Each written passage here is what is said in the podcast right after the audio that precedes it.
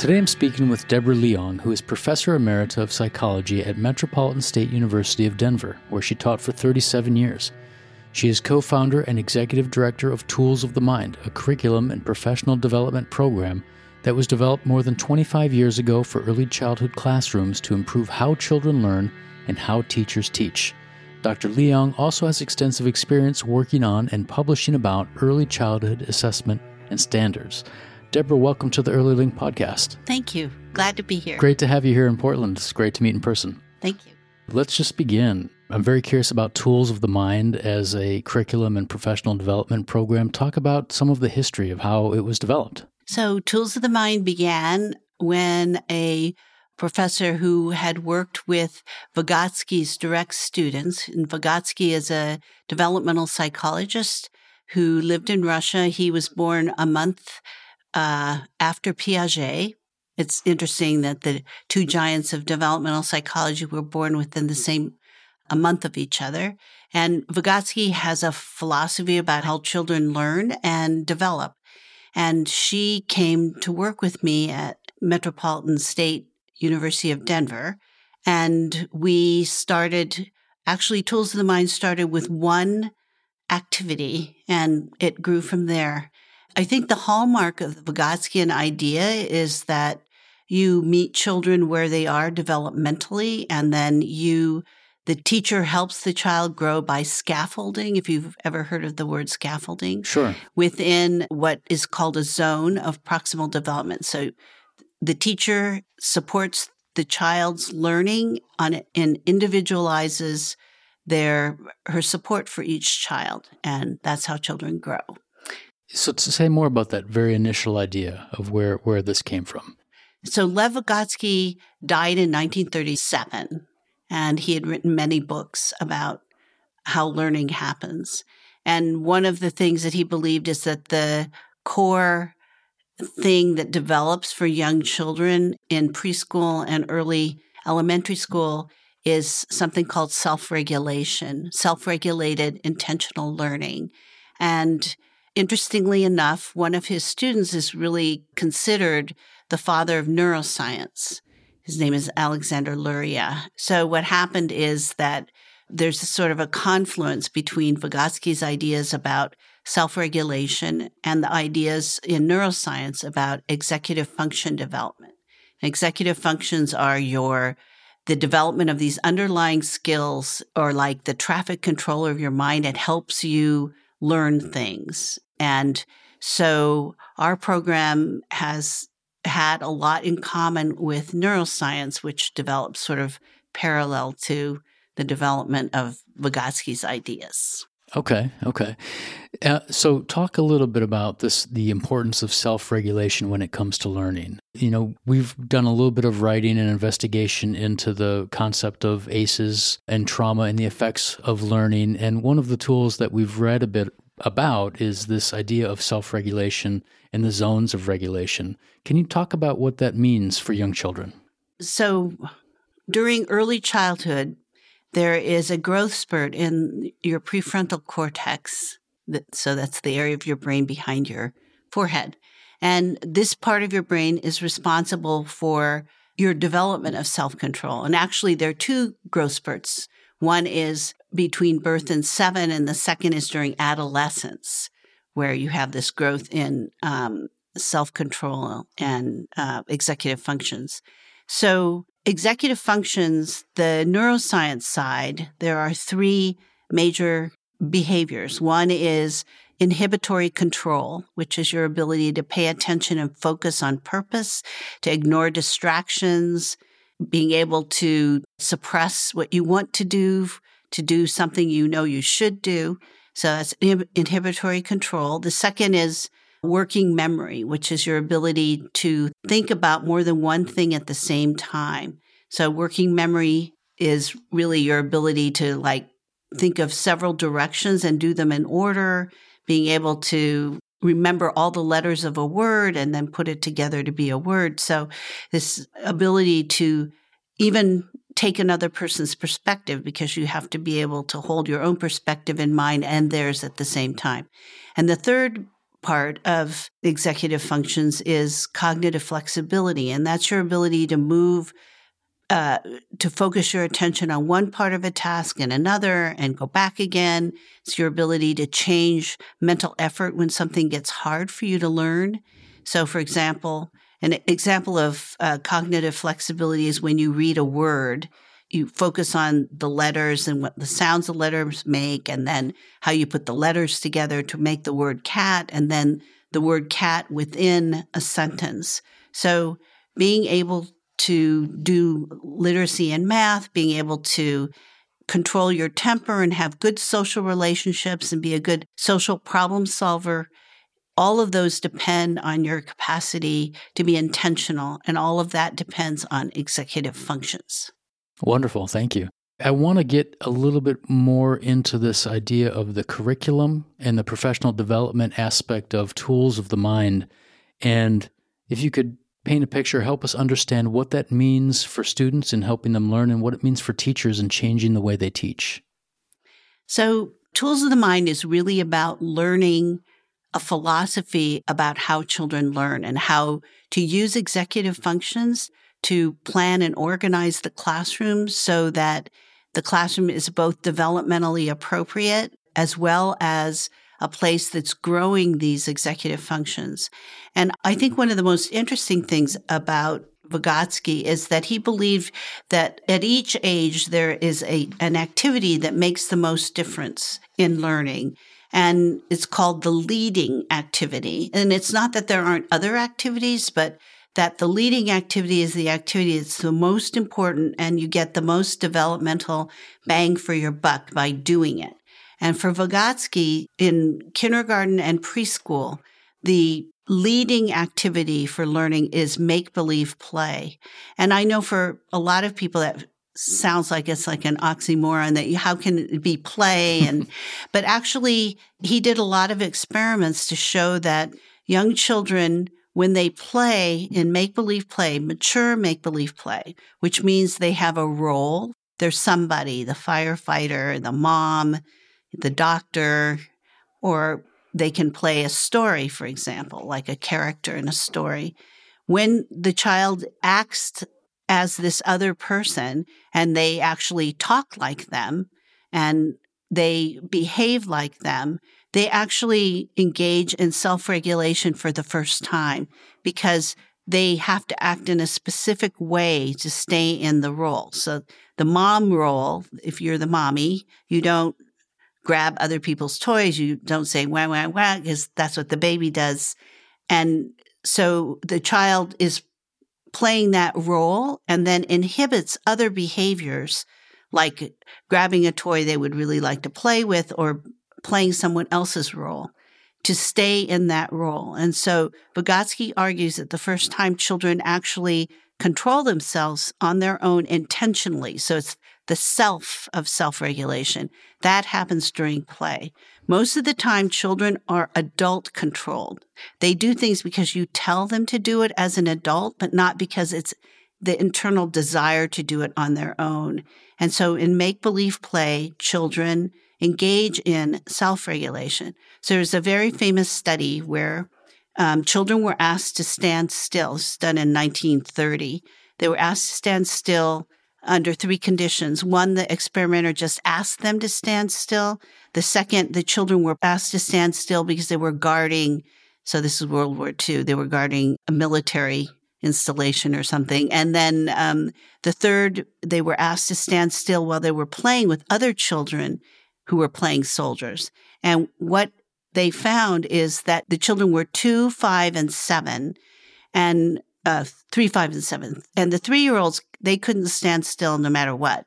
And the seven year olds could stand still under all those conditions because they have self regulation.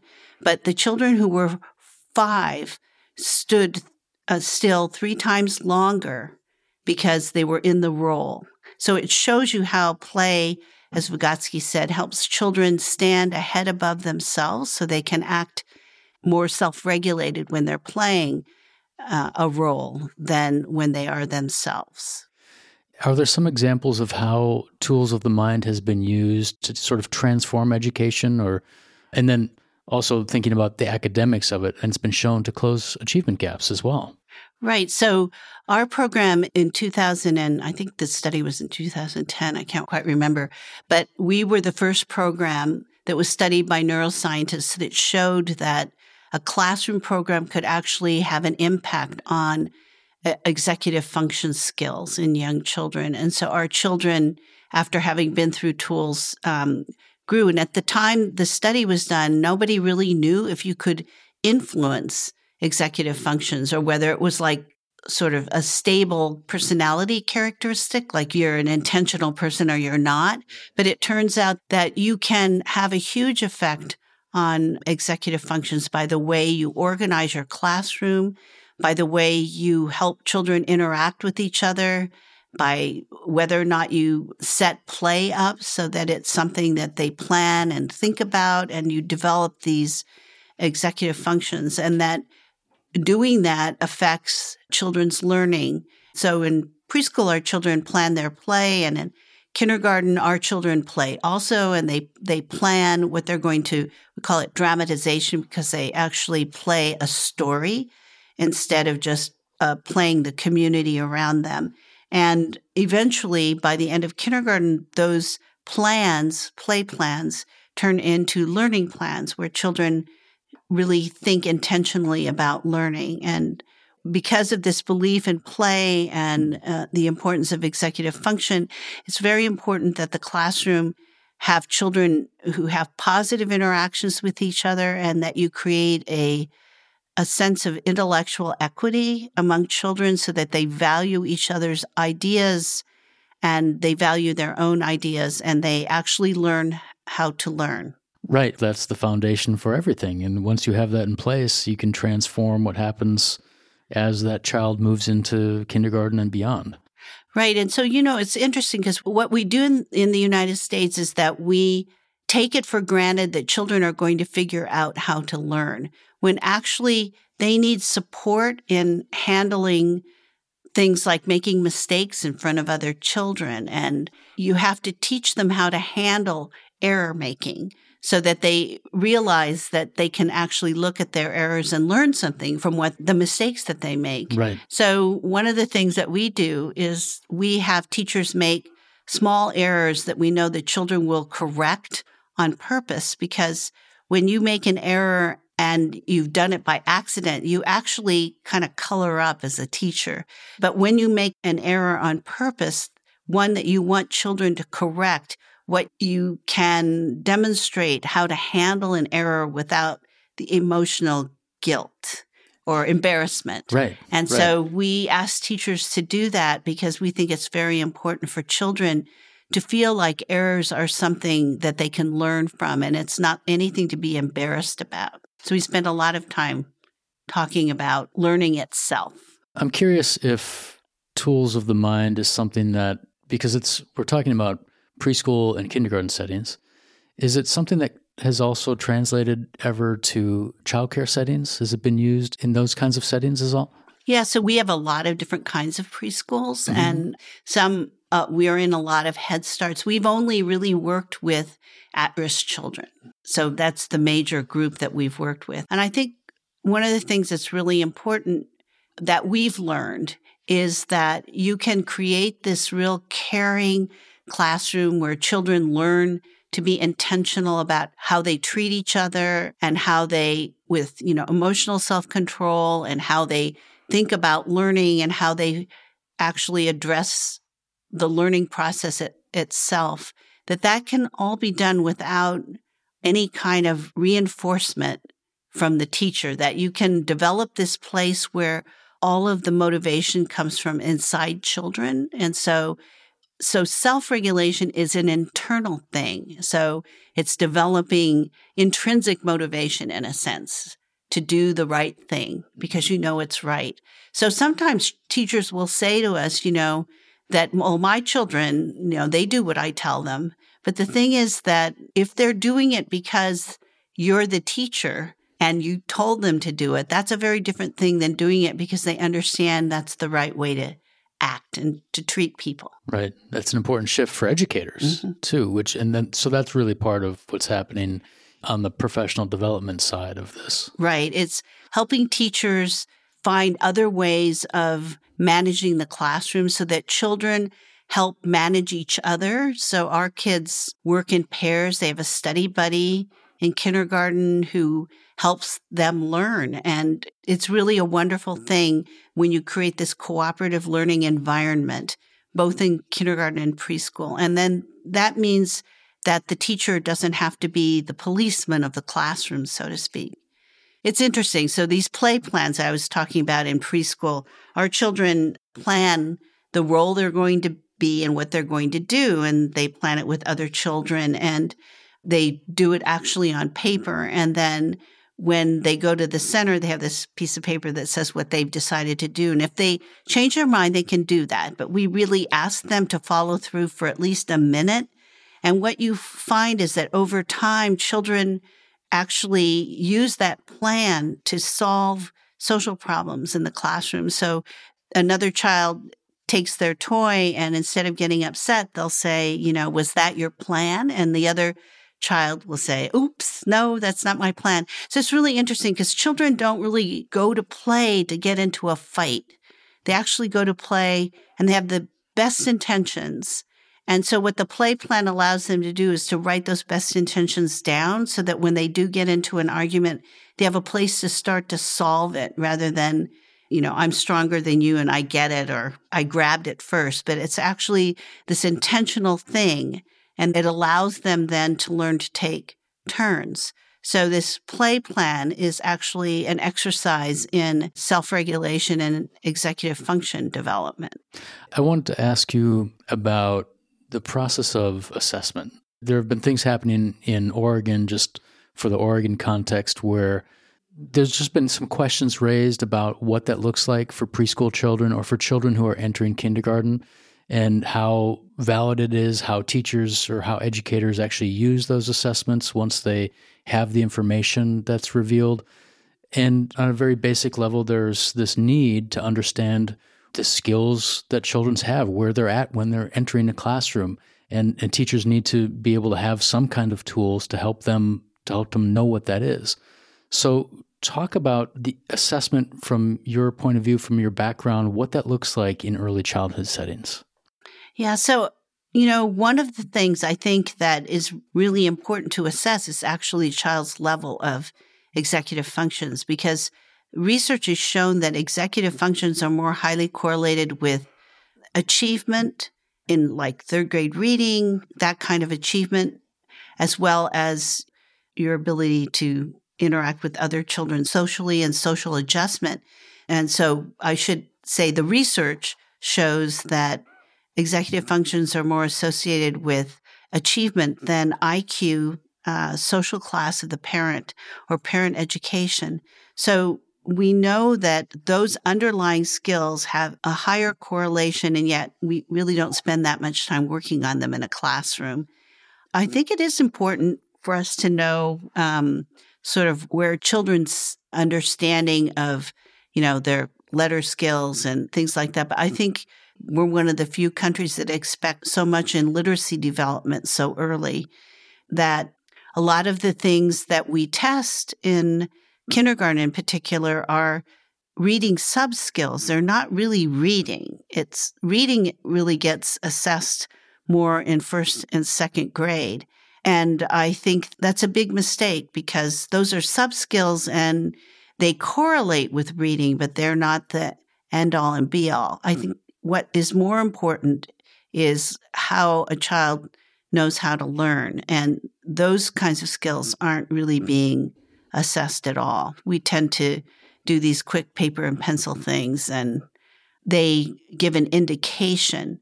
So what we did in tools is we developed an app to try to better teach reading itself in kindergarten, but also to give teachers mm-hmm. formative information about the reading processes and how children are actually learning how to read.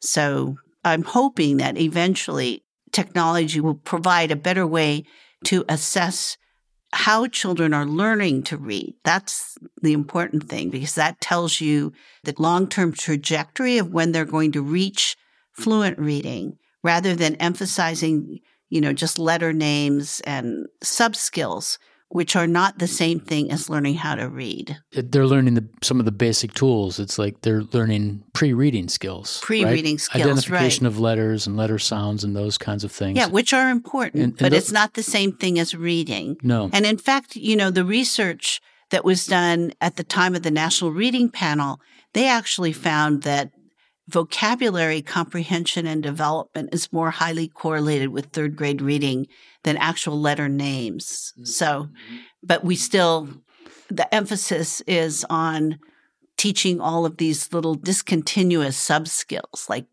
you know, being able to read 10 three letter words that aren't in a sentence. right, But- right, right. and being able to decode. So I don't want to say that I think decoding is unimportant, but I think that we've gotten away from the importance of the major underlying skills that actually truly predict whether you're going to have difficulty learning, like your vocabulary, your oral language, your ability to talk to someone else, you know, um, your self regulation skills, your ability to remember things on purpose. So we end up teaching to the test. And I think that's the worst thing Yeah. to deny all the richness of of everything in a child's life that really builds the vocabulary and underlying understanding and experience. So, what does ideally, if we're assessing executive function, what does an assessment of executive function look like if it's working well? So, behaviorally, what you see what children are able to do, there are computerized tests that look at executive functions. But, you know, like if you're a teacher in the classroom, some of the things that children can do when they have executive functions is they can pay attention and follow you doing a rhythm. So if you did clap, clap, snap, you can stop and they can repeat that and you can add another behavior onto it. So in that sense, you're testing their working memory Mm-hmm. and you can see it in the way they play. Children who have good executive functions are able to stay in a role for 20 minutes and keep creating a new scenario and adding new ideas onto the scenario. So they play the doctor who has somebody with a broken arm and then that somebody has a fever and, you know, they keep adding on. It's very much like what most adults today did when they were little Mm-hmm. but that people don't do now in a classroom. Um, children have like a 15 or 20 minute, very short play period, and teachers don't help to make that play really rich. You really have to work hard now to get children to play in that really rich way because they have a lot of toys that are really specific. So they play, you know, special Barbie dentist or whatever. Right. So the kind of play I'm talking about means that children can invent props. They don't have to have all the props. They can just make them up in their imagination or create them using found materials. They can create this scenario that keeps growing, that includes different children, that has, that incorporates all the children's ideas about what should happen in the play. So I feel that teachers can see the level of self regulation by w- looking at the quality of the play that they see. And you can see then how changing the way a teacher or an educator assesses early on gives them a different set of tools for how they should be engaging their students. Right. Think- Those work really closely together. They do. Yeah. And I feel that play really just lies right underneath the surface for a lot of children. So if you do create this play pretend ability in them, you help them develop it, then it just springs to life. And it, it's really a fountain of creativity, not just kinds of self regulation skills, but one of the outcomes of that is children become very creative and imaginative. And it's just wonderful what they can invent. And, you know, that's in the long run just as important as um, a lot of the skills that we really worry about in reading readiness kinds of things. Sure, sure. Question for you. Are there places where you've seen tools of the mind in action where it's really making a difference. What's a bright spot for you? Yeah, so we've had a lot of randomized controlled trials of tools, and our last two was a study that was done in kindergarten in Massachusetts, and our children not only had higher self regulation, but they had higher achievement scores in the control group. We lowered stress for kids that we had a lot of at risk kids that had sort of toxic stress like um, levels of stress. And by the end of the year, their stress levels looked very normal. We actually had growth. We closed the achievement gap, and our children actually were reading at a higher level in the next grade. And so, you know, often a lot of these studies, you get gains at the end of the grade you're working in, but you have summer loss and then children do poorly in the next grade. And in the tools classrooms, not only did we have no summer loss, but in the next grade, the children were learning at a greater rate than the controls. And so I feel that we actually serve almost a half a million children right now. And wow. we have a lot of really dedicated teachers. 80% of the programs that we trained in 2010 are still doing tools of the mind, which means that you know, that's a long time. Many have lasted several superintendents. Right, and right. but I think that it shows that once teachers know how to create this self-regulated learning environment that they seldom go back to teaching discrete skills and having things the way they used to be. Wow, significant. But Deborah, thank you so much for being here today. It's been great talking with you. Thank you. I enjoyed it.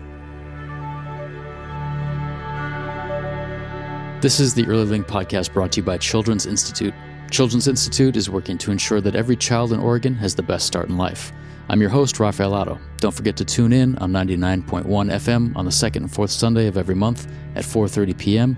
Episodes are also available on Spotify, iTunes, Google Play, and Stitcher, and you can find episodes on the Children's Institute website at childinst.org and on the Portland Radio Project website at prp.fm. Thanks for listening, and we'll see you next time.